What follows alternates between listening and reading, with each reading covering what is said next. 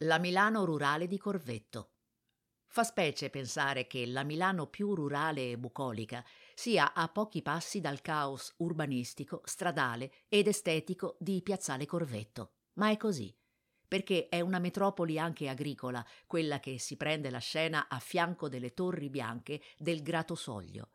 C'è via San Dionigi, che fa da lunga passerella in una campagna puntellata qui e là da vecchie dimore agricole e da una fitta rete di stradine e vialetti. E c'è il parco della Vettabbia, che si distende sul lato ovest della strada per un centinaio di ettari, diventato il nuovo Graal per runner e ciclisti in cerca di grandi spazi, senza uscire dalla città, e il rifugio per fagiani, gheppi e nitticore.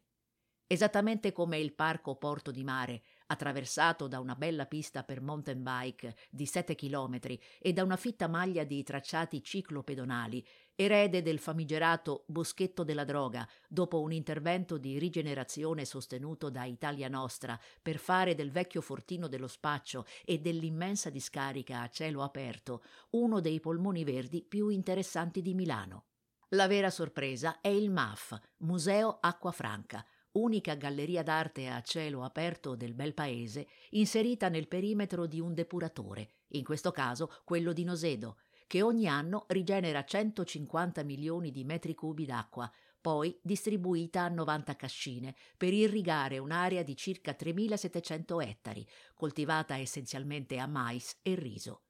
Un incontro inatteso per la gioia di Ornella Piluso, artista e per anni docente dell'umanitaria, che ha ideato questo curioso spazio dandogli il nome di Depur Art Lab Gallery, dell'associazione Arte da Mangiare, che ha promosso questo progetto per trasformare in risorsa un luogo percepito istintivamente come una presenza scomoda, e di Monica Scardecchia, curatrice e appassionata narratrice di installazioni site specific, una trentina, per lo più realizzate con materiali di scarto o biologici, per celebrare l'ecosostenibilità e l'economia circolare. Subliminale, c'è perfino una foresta con alberi realizzati utilizzando tubi idraulici. La grande bellezza, si sa, può spesso assumere sembianze surreali e grottesche.